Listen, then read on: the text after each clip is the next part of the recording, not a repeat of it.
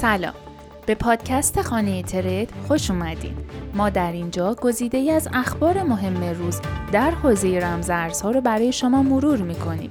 یادتون باشه که این اخبار مستقیم توسط تیم خانه ترید به زبان فارسی ترجمه شده و دست اول هستند.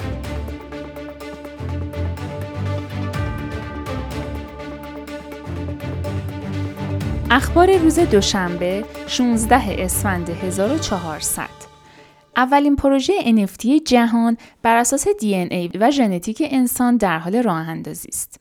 این پروژه که متشکل از تیمی تحقیقاتی از دانشمندان و هنرمندان می باشد، در حال ساخت 3200 NFT دستاس است که بر اساس مطالعه ژنتیکی و تفسیر هنری و کاملا شخصی از دی خود کلکسیونرها تولید خواهد شد. به گفته یکی از اعضای تیم این پروژه مطالعات خود را بر اساس ژنتیک انسانی NFT های ارگانیک و آواتارهای زیستی آغاز خواهد کرد.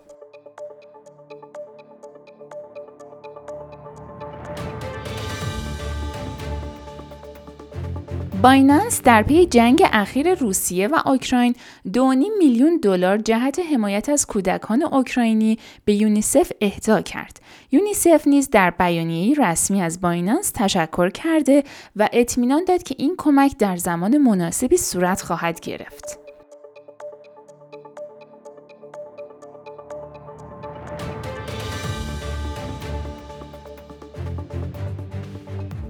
استیو وزنیاک. یکی از بنیانگذاران اپل در مصاحبه اخیر خود از بیت کوین تمجید کرده و آن را طلای خالص عنوان کرد.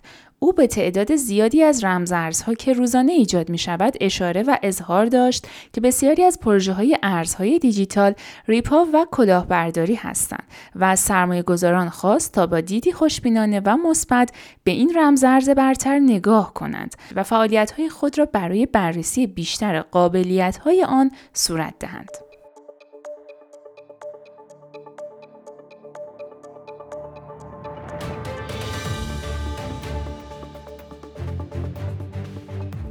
فیلیپس خانه حراج بزرگ آمریکایی قرار است برای حراج و فروش یک collection نقاشی از پرداخت با استفاده از رمزارزها نیز پشتیبانی کند.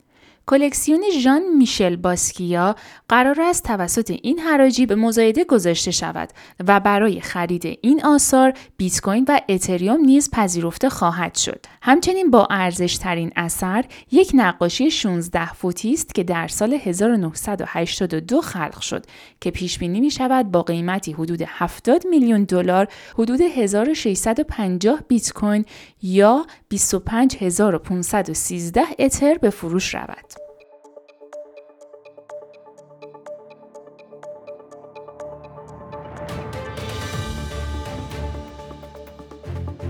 گزارشات حاکی از آن است که کوین بیس یکی از صرافی های محبوب ارزهای دیجیتال استفاده از رمز ارزها را برای کمک به اعمال تحریم های اقتصادی پیشنهاد کرده است. این توصیه با تاکید و اشاره به سهولت در پولشویی و دور زدن تحریم ها با استفاده از زیرساخت های مالی متمرکز ارائه شده است.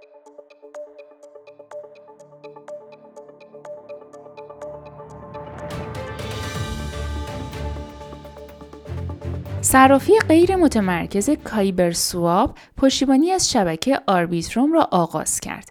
این اقدام به کاربران کمک خواهد کرد تا از این طریق هزینه های زیاد تراکنش ها و ازدحام شبکه اتریوم را کاهش دهند. این اقدام Arbitrum را به هفتمین بلاکچین مورد پشتیبانی KyberSwap تبدیل می کند. پیش از KyberSwap از شبکه های اتریوم، Avalanche، Binance Smart Chain، Fantom، Polygon و Cronos پشتیبانی می کرد.